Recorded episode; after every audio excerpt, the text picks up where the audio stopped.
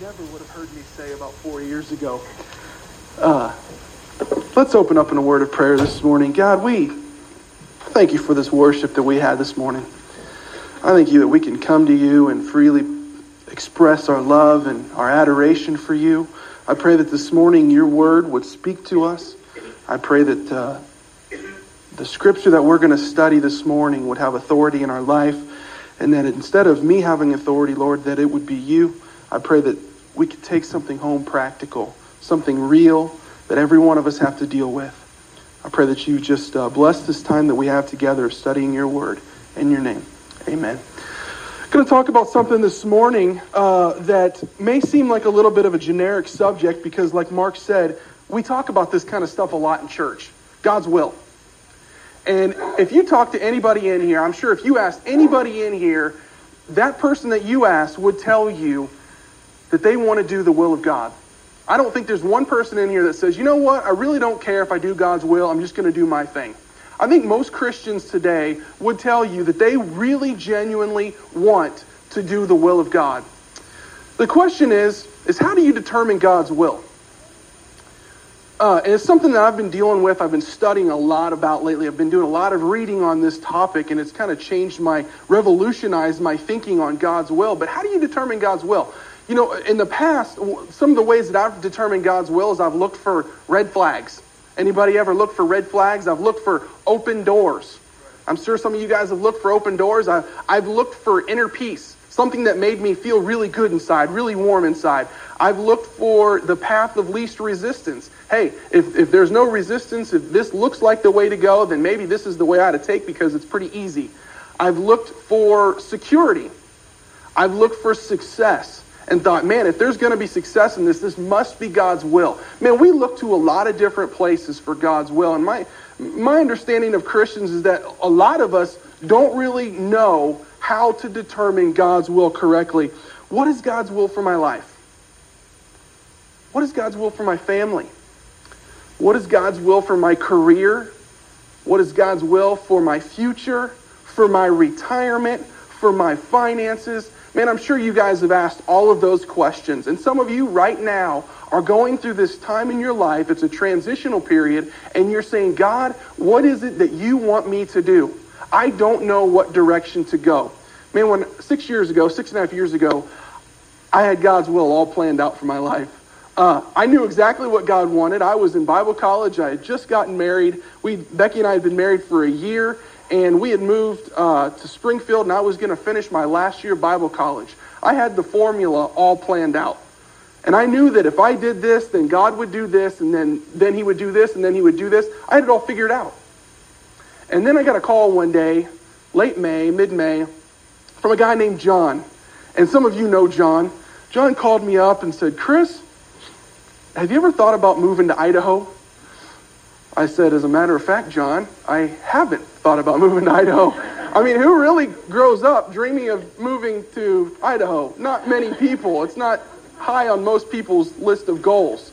Uh, and I thought, that's kind of a weird question to ask me, John. I, I didn't know him very well. John was the pastor here at the time, and he was a young guy. And, and, and you know, my first answer was, no, I don't really want to go to Idaho um, because I had everything planned out.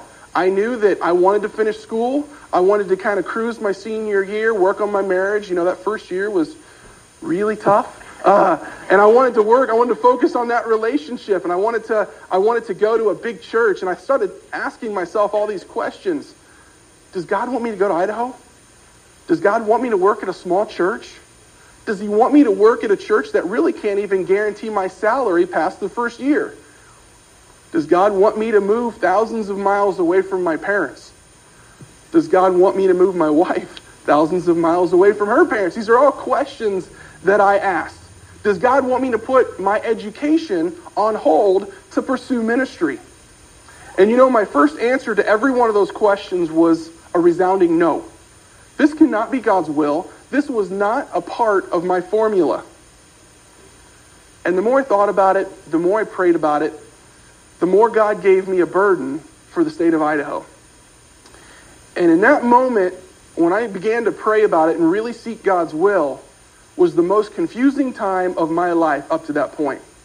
because I had a choice to make, and I knew that this was a divine moment in my life, that God was doing something, and this was a moment where I had to make a tough choice. I had determined to determine if God wanted me in Idaho or if God wanted me to stay and pursue a ministry somewhere else and, and finish my education. Man, you talk about confusion. One moment you got it all figured out. The next moment you got somebody inviting you to come interview at a church in Idaho. And I realized at that point that God was obviously doing something big. And even though at first I didn't want to do it, I didn't even consider it. Most of you, I don't know, if maybe you don't even know that. Some of you guys that have been here for six or seven years, I didn't even want it at the time. Uh, it was just something that God burdened on my heart, and He kind of gave me a desire to move. And um, the question that kept coming up was, what about this desire for me to finish school? What about this desire to stay close to home? What about this desire to work on my marriage? What do I do with all of this? It's so confusing. And I felt like if I made the wrong decision, and many of you probably have felt the same way in your career decisions or in your family decisions or whatnot, I felt like if I messed this decision up, it could send me on a path the rest of my life that was further and further away from God. Like somehow if I mess up plan A, then I'm on plan B, and then if I mess up plan God's plan B, then I end up on plan C. You see where it goes? Further and further away from God. Man, you talk about a tough decision. This was not easy for me. And I had to really struggle with this and had, had to seek a lot of counsel, a lot of advice. What was God's will for me to do? And how could I know if I'm doing God's will? Many of you are in here today and you say, How do I know I'm doing God's will? And I ran across a story in 1 Samuel. If you got your Bibles, turn there with me because there may be some verses that we read in 1 Samuel that aren't going to be up on the uh, up on the on the notes on the PowerPoint. But 1 Samuel chapter 14. I want you to turn there with me. Uh, my experience with Christians is that uh, most of us truly want to do God's will, but many of us live in fear that we're going to mess it up. Many of us live in fear that we're somehow going to miss God's ultimate plan for our life, and so we live in a state of being paralyzed by doing nothing for God because as long as we do nothing, we can't mess things up, so to speak. And so a lot of us, we really struggle with this issue and we don't know how to get the right answers. And so today, what, what I ran across was a story about Jonathan. And I'm sure many of you have read this story. I, I know I had read it before, but man, I read this a couple weeks ago and it kind of came to me in a new light about how I can discover God's will for my life. When you have those divine moments, and like I said, some of you are there right now where you've got to make a tough decision and you don't know what to do. You don't know which direction to go, and you're afraid that if you choose the wrong direction, that somehow you've messed up God's eternal plan for your life.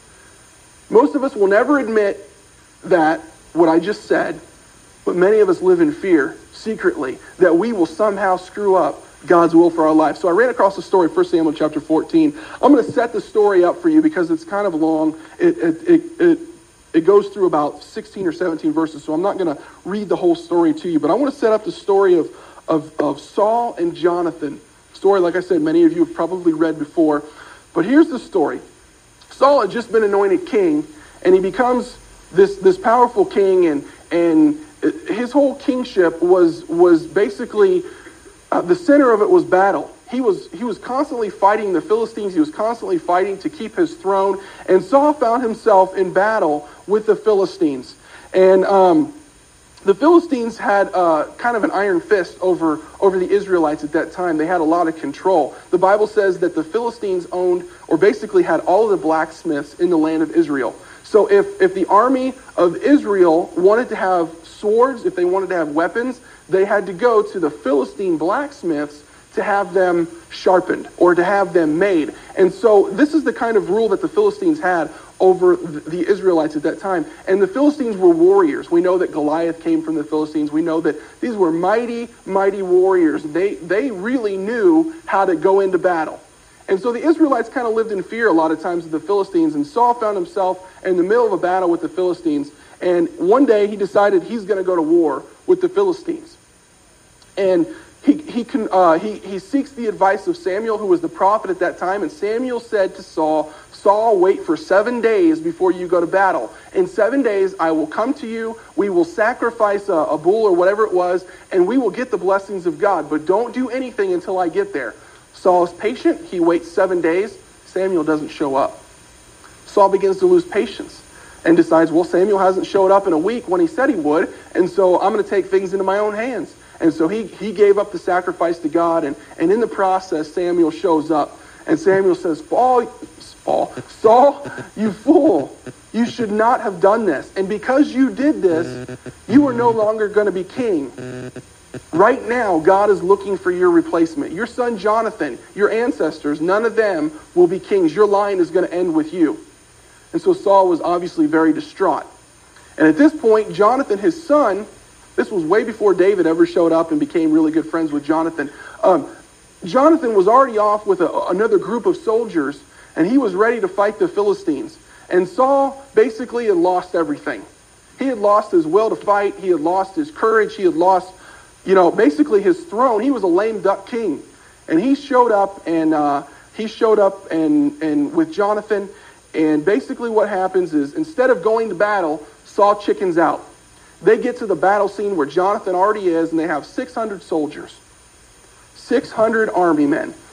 And they come up against a Philistine army that had thousands of men. They knew they were outnumbered. They knew they didn't have enough. They didn't have enough weapons. The Bible says in 1 Samuel chapter 13 that or 14 that they were exactly two weapons, two swords between all 600 men of the Israelite army. Imagine fighting against the Philistine army with two swords. And the two that had the swords, Saul and Jonathan. So Saul gets to gets to the battle scene with his group of men, all 600 of them, and what do they do?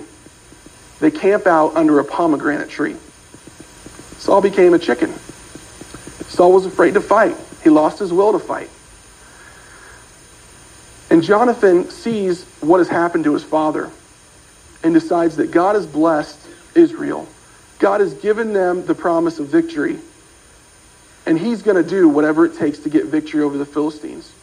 So, setting the story up a little bit further, Jonathan says to his armor bearer, Armor bearer, let's go. I've got one sword. Let's go and we'll fight the Philistines and we'll take them on and see what God does. And so, in the process, Jonathan has this divine moment where he has to make a tough decision because this dad is not making the decisions that he needs to make. He's not a wise man at this point, and he's chickened out. And so Jonathan says, We've got to do something. God has promised us victory, and we've got to take this victory if we really, really want it. And so Jonathan, in the process, learns how to understand, how to comprehend God's will for his life. Look now. Look in 1 Samuel chapter 14. So you're in this point in your life setting that story up and, and, and, and tying it into your life right now, what are the tough decisions, without answering out loud, what are the tough decisions that you've got to make right now? Maybe it's a career move. Maybe it's some decisions with your family. Maybe it's a, a selling your house or getting a new job or, or uh, you know, whatever it might be. Maybe it's health, health issues that you're, you're dealing with. And you're just sitting here saying, God, will you please reveal yourself? Show your will to me because I don't know what to do. Maybe you're in one of those divine moments where you've got to make one of the toughest decisions of your life. And if you're not there right now, you've probably been there in the past, and I can guarantee you, you're going to have divine moments in the future. And one of the things that I'm going to try to help you guys with today is to understand how you can make the best of those divine moments, how you can discover God's will in these situations. Number one, if you want to make the best of divine moments, number one, uh, realize that God's will involves the freedom to make choices. God's will involves the freedom to make choices. Aren't you glad that God didn't create us as robots? Aren't you glad that we get to choose what direction we want to go in life? We get to choose who we want to marry. We get to choose what house we want to buy. We, want to, we get to choose what kind of car we want to buy. We get to choose all of these things. Man, life would sure be dull if we were all robots. If we all, God programmed us and told us we're going to do specific things and there is no, uh, there's no doing our, making our own choices. Man, I sure am glad that we, we get to make our own choices. 1 Samuel chapter 14. Man, Jonathan realized that he had the freedom to make some choices. 1 Samuel chapter 14 says, Now it happened one day that Jonathan, the son of Saul, said to the young man who bore his armor, Come, let us go up, uh, let us go over to the Philistines' garrison that is on the other side. I'm convinced, guys, that, that most people, we miss out on God's will. We miss out on some of the greatest opportunities of our life because of fear. We're afraid of making the wrong choice. I can tell you this when, when we had to make the choice to move up to Idaho, that was the biggest decision of my life up until that point. Because I didn't know how it was going to turn out. I didn't know what the future held. And I'll tell you this, man, I was more afraid of making the wrong decision than you can ever imagine. I talked to pastors. I talked to my youth pastor. I talked to my father in law. I talked to my dad. I talked to friends at school. I talked to professors. I called up Pastor John. I called up all these people because I was in such fear of messing up God's will that I almost missed out on a huge opportunity for my life. And some of us guys, we, we miss out on the opportunities that God brings our way because we're afraid of somehow messing up God's eternal plan for our life. And if we do that, then there's going to be repercussions, there's going to be punishments, and our life is never going to be the same, and we're never going to be in the center of God's will. We live in fear of that a lot of times. And like I said, most of us probably will never admit that, but a lot of times we live our lives that way. But we live in a permissive society, don't we? We love to say yes. Uh, you may not like to tell your kids yes, but you like it when your kids tell you yes, don't you? You like it when your boss says yes when you go to him for a raise. You like it when your wife says yes, when your, your husband says yes. Let's all say that word on the count of three. One, two, three. Yes. We like it sounds good, doesn't it? We like to hear those three letters, Y-E-S. But somehow that doesn't, in our lives, that doesn't um, work in our theology of God. You guys ever realize that? We think that God is some kind of cosmic killjoy, like he wants to punish us. And if we ever want anything in our life, like selfishly or just for our own selves, then God must want the complete opposite. Any of you ever thought that way? Like when I was in Bible college, I, I, I, we had a lot of kids that were studying to be missionaries, and some of the kids, students, didn't know where God was going to send them. And you'd hear some people say, "Oh, I never want to go to that place, and I never want to go to that place." One of the places I said, "I never want to move to Texas. I don't want to move to Texas. It's too hot there, and the in-laws are there, and all these things." And everybody would say, "What's the first thing that people say?" The first people, the, the first thing that people say is, "If you say you don't want to go there, that's exactly where God's going to send you." Why does our theology work that way? We don't have, we don't see God as being a permissive God. We see him as whatever we want, God probably wants the exact opposite. So if I'm looking for God's will in my life, I had to look inside and say, this is what I want, so this must be what God wants. Look in Genesis chapter, Genesis chapter 2, verses 15 to 17. I'm going to kind of show you something that why that's kind of a wrong way of thinking. It says this Then the Lord God took the man and put him in the Garden of Eden to tend and keep it. And the Lord God commanded the man, saying, Of every tree of the garden you may freely eat, but of the tree of the knowledge of good and evil you shall not eat. For in the day that you eat of it, you shall surely die. Let me ask you this question. How many, uh, how many uh, no's are in that phrase, or in that, those two verses? There's one no.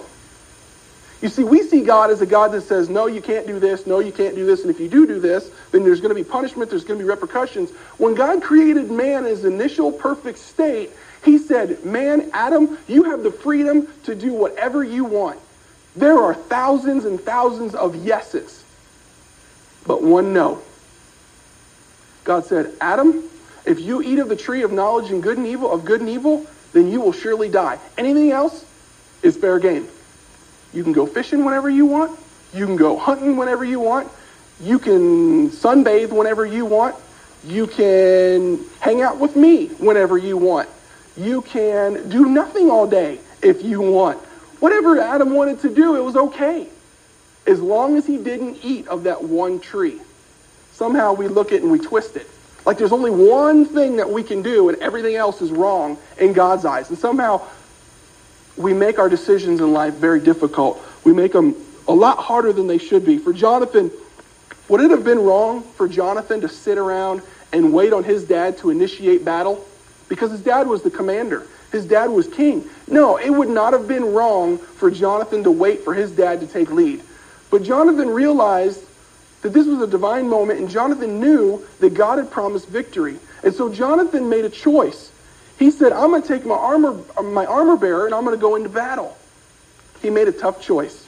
Some of you guys here right now, you have to make decisions. You have to make choices in your life. And you say, Chris, what if I make the wrong choice? What happens if I do the wrong thing? What, how do I know if I'm in God's will? How do I know what the right choice is? This is my answer. I, this is what revolutionized my way of thinking in the last couple of weeks. Because I was one of those people that said, God's will is 100% perfect, and if you do anything that goes against that, you've totally messed up. This is what's revolutionized my thinking. Psalm chapter 37, 4 is a very special verse to me right now. This is, this is my challenge to you. What is your passion in life? If God is your number one consuming passion, you can trust the passions of your heart. Psalm chapter 37, 4 says, Delight yourself also in the Lord, and he shall give you the desires of your heart. Does that mean if I desire, if, if I delight myself in the Lord and I desire to, to win the, the Powerball lottery, that I'm going to get it because that's what I want? No. The Bible says that if you're completely surrendered and sold out to God and passionate about Him, He puts the very desires in your heart. Maybe you want to do a career change. Maybe you're sick of your job and you want to do something different. And you just don't know if it's the right thing to do. But you are completely sold out to God. You are completely on fire for Him, and all you want to do is what He wants for you to do. And you're sitting here saying, Man, I really hate my job. I want to quit it or whatever. And I just don't know if it's the right thing to do. The Bible says if you delight yourself in the Lord, He gives you that desire as long as you're taking care of your family, you're being responsible in the decisions that you make, you can trust the passions of your heart. Man, isn't that comforting? Doesn't that feel good to know that, you know what? I can do what I want. I can make whatever choices I want as long as God is number one. Because God's not going to give you passions that go against his word. God's not going to give you desires that are anti-scripture. As Christians, if you want to know God's will, Put God number one. I'm going to give you four S's, four S words, four, four S's. um, four S's. And you can know that if you've got these four S's, that you can discover God's will. First of all, you've got to be saved. I know there's no blanks in there. Write it somewhere in your margin. First of all, you've got to be saved. Second of all, are you sanctified? Set apart for God. Sanctified, saved, set apart, sanctified, set apart, same thing. Spirit led. Are your choices spirit led? Are you letting the Holy Spirit guide you? And then number four, and almost as important as any of the others, as important as the others, is are you surrendered to God?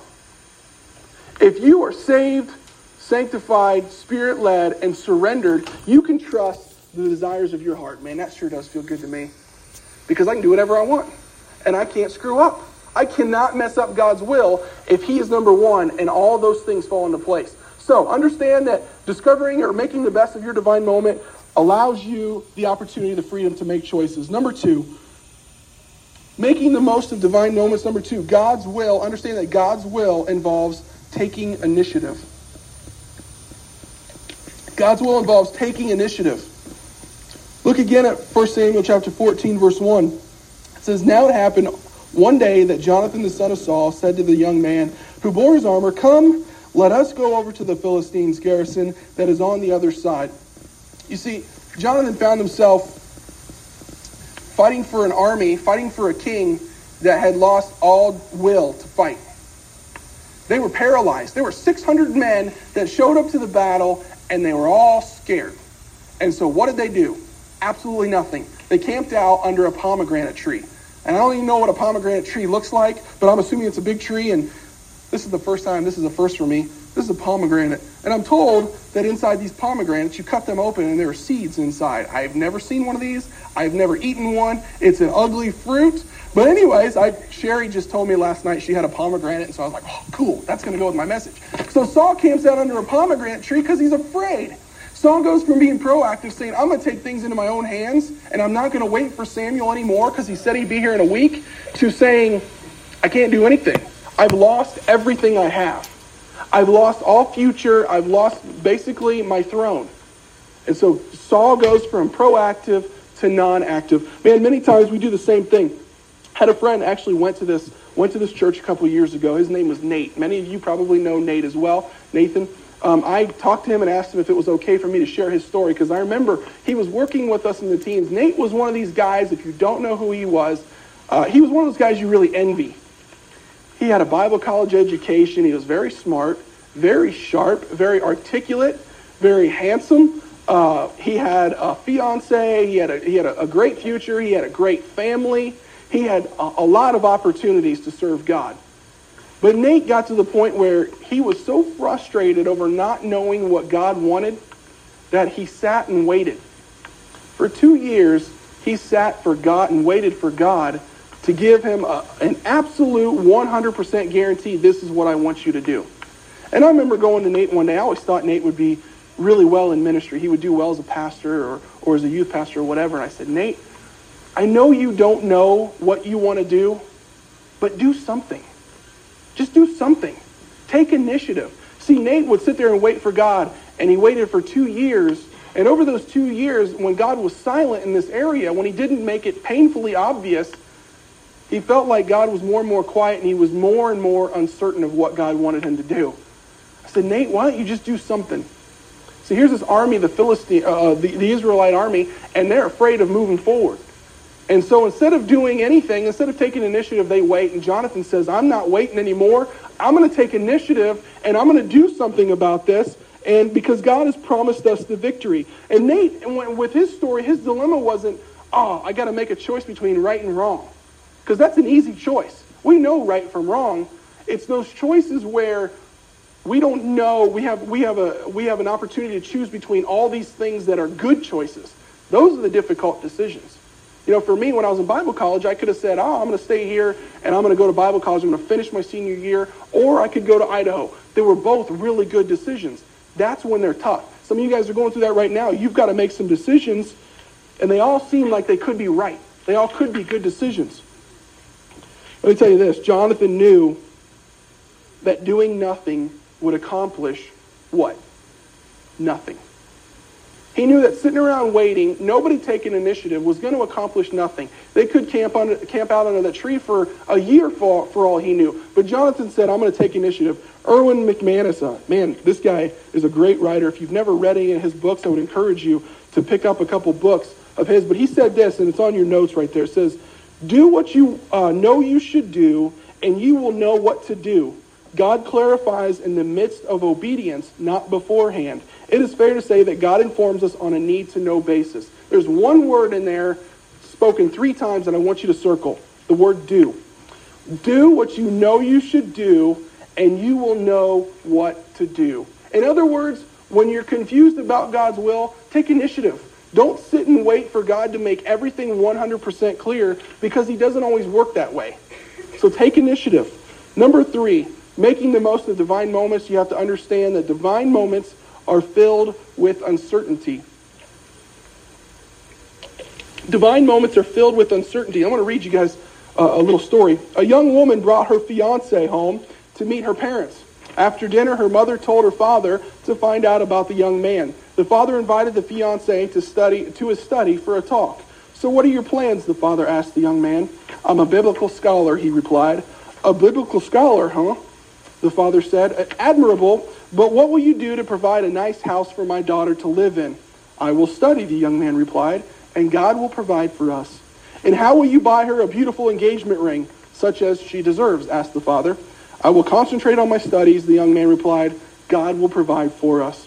And children, asked the father, how will you support children? Don't worry, sir. God will, re- will provide, replied the fiance. The conversation proceeded like this, and each time the father questioned, the young idealist insisted that God would provide. Later, the mother asked, How did it go, honey? The father answered, He has no job, no plans, and he thinks that I'm God. okay? Man, life is full of uncertainties. We never know what direction God is going to take us. we have to uh, we have to trust that God can bless and God can work in the in the in the midst of uncertainty. Look at 1 Samuel 14, verse 6. It says, uh, Jonathan said to his young armor bearer, Come, let's go over to the outpost of those uncircumcised fellows, or the Philistines. Perhaps the Lord will act on our behalf. behalf. Nothing can hinder the Lord from saving, whether uh, by many or by few. Most of us here, actually look at that verse, and I look at what Jonathan had to say right there, and that doesn't seem like a guy that's real certain of the outcome. He said, Let's go over to the Philistines and maybe God will intercede. Maybe God will show up and do something cool. That's a man that doesn't have all the answers, but he took initiative. And he worked in spite of his uncertainties. A lot of us, we're living the American dream right now, man.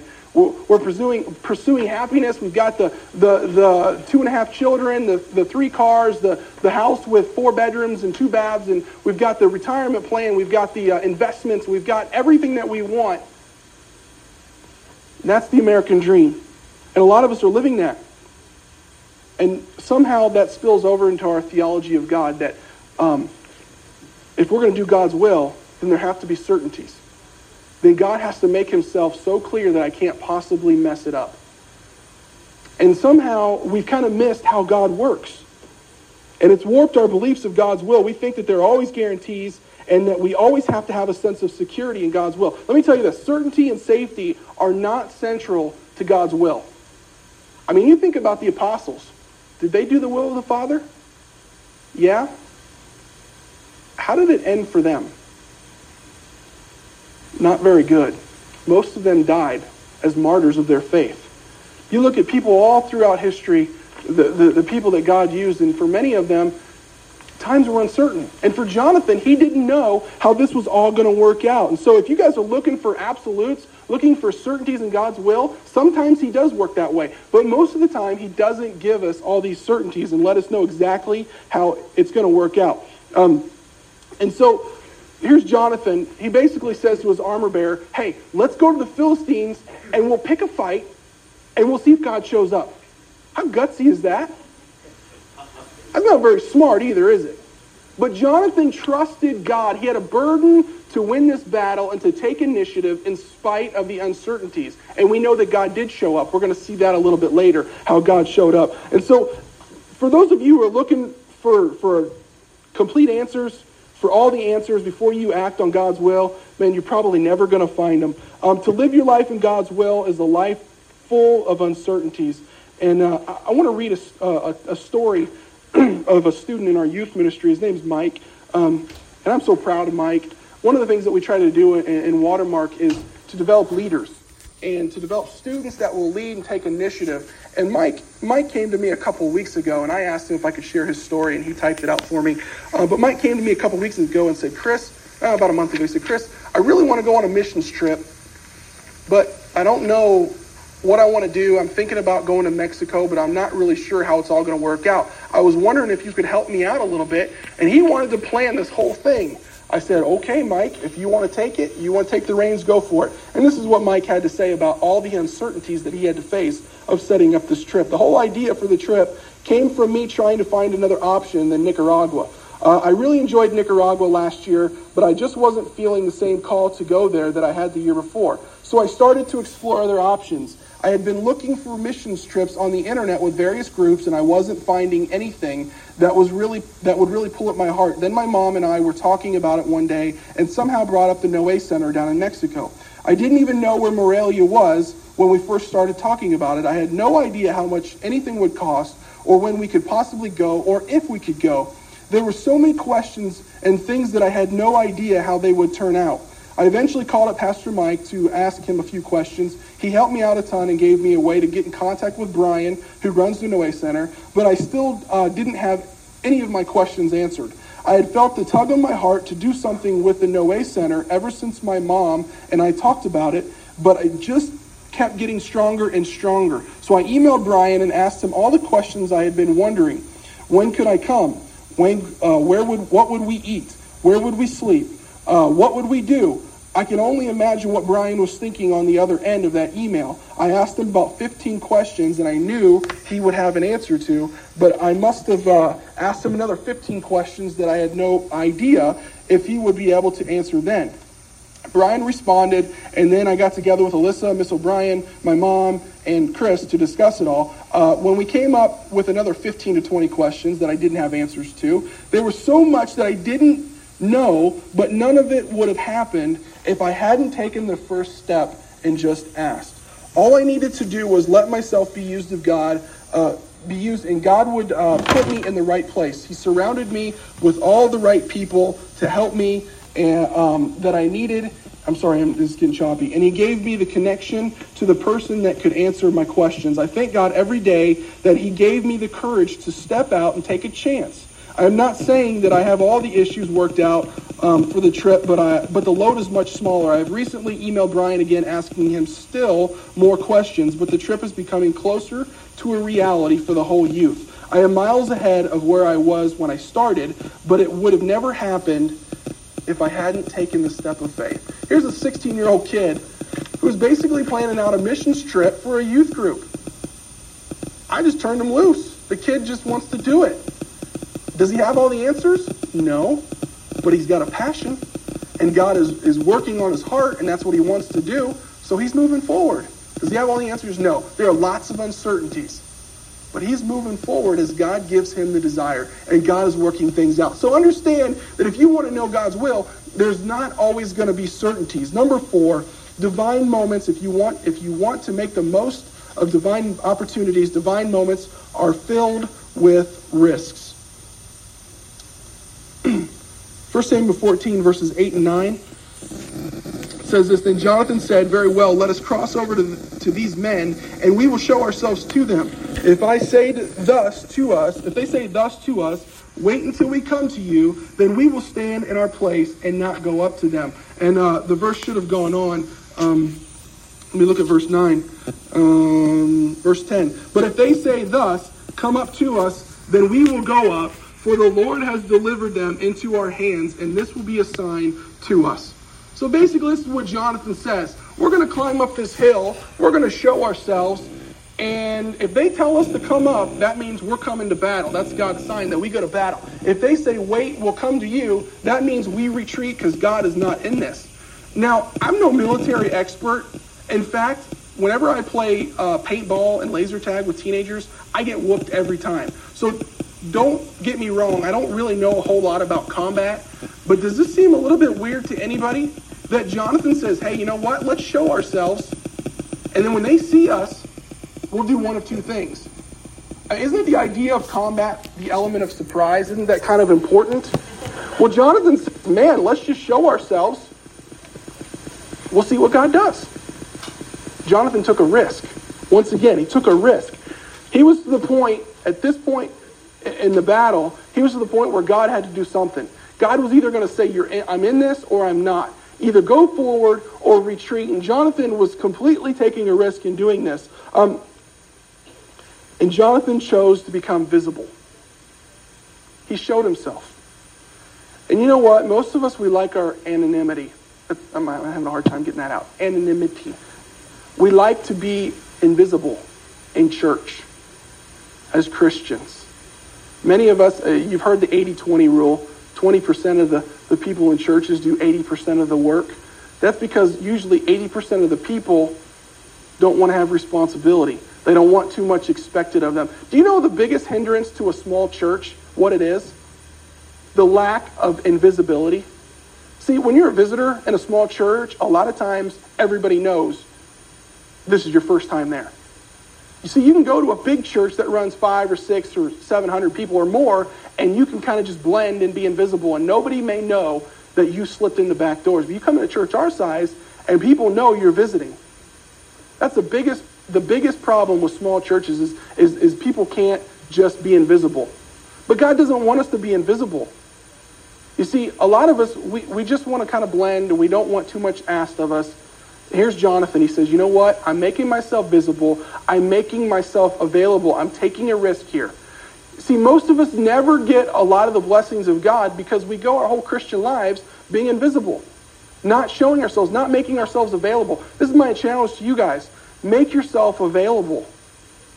See what God can do, what His will is if you would volunteer for a ministry, if you would surrender yourself to God's will if you would give up a couple hours of your week, see what God can do. Take a risk, just like Jonathan did. Um, and some of you guys are like, well, what if I take a risk and, and I mess it up? Are all of your risks going to pay off? No. Is everything always going to work out perfectly? God never promised that. God never promised us a life of safety and security. He never promised us that we wouldn't mess up. He never promised us that we wouldn't have setbacks. And so the question is, is what happens when I mess up? You pick yourself back up and you start over. You keep moving forward. You keep taking risks for God. Jonathan did the same thing. Um, and living a life of God's will is full of risks. Um, and it's not always going to pay off. There are going to be times that you fail. But check out what Thomas Edison once wrote. He said this If I find 10,000 ways something won't work, I haven't failed. I am not discouraged because every wrong attempt discarded is often a step forward. So you may, you may, you, you may look at your setbacks and say those are failures, but actually what they do is they take you a little bit closer to what you want to do. You, you now understand this isn't what I want to do. I, maybe I need to go a different direction. Babe Ruth once said, every strike brings me closer to the next home run. So let me tell you this. God's looking for risk takers. God is looking for people that will make themselves available. You want to understand God's ultimate will for your life? You've got to be surrendered and available to him. Number five, and lastly, uh, to make the most of divine moments, understand that those moments are filled with rewards.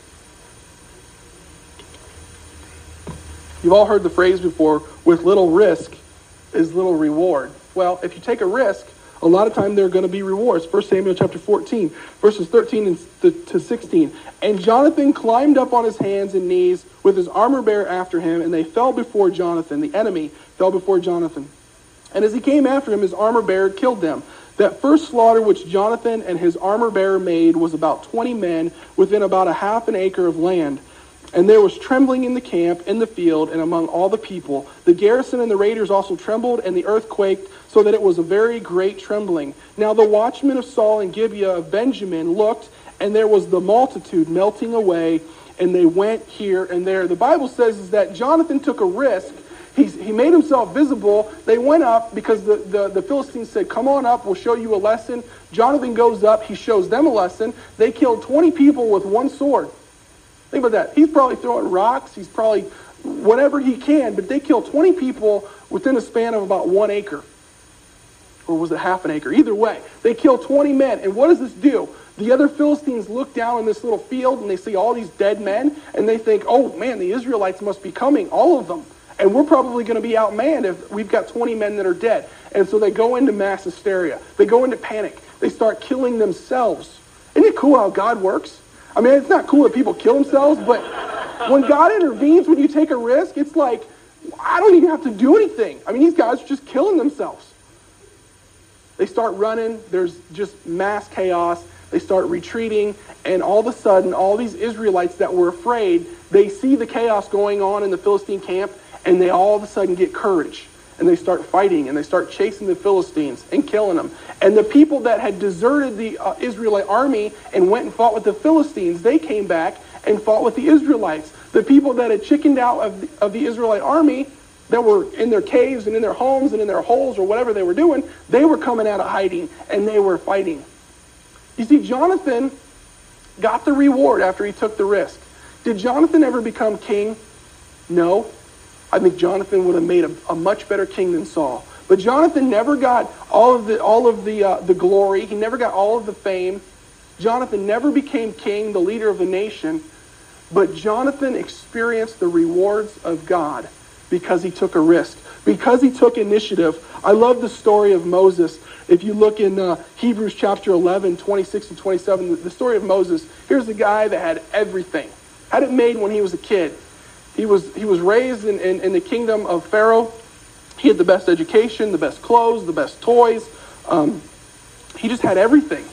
And he was a guy that sacrificed everything for the rewards of heaven, for the rewards of God. Hebrews chapter 11, verse 26 says, He thought it was better to suffer for the sake of the Messiah than to own the treasures of Egypt. For he was looking ahead to the great reward that God would give him. It was by faith that Moses left the land of Egypt. He was not afraid of the king. Moses kept right on going because he kept his eyes on the one who is invisible. The Bible says that Moses got an eternal reward because that was what he was living for. He was living for God. And sometimes, if you guys want to know God's will, you got to take risks. You got to take initiative. You got to make choices that are tough. You got to not be afraid of the uncertainties that lie ahead. Don't let it paralyze you. Um, some of you guys, like I said, right now are in the midst of some, some difficult situations, some struggles, and you just don't know what God wants you to do. How many times have you guys asked that question? God, what is your will for me to do in this situation? God, what is it that you want me to do? How many times have you asked that in your life? How many times have you asked that in the last week?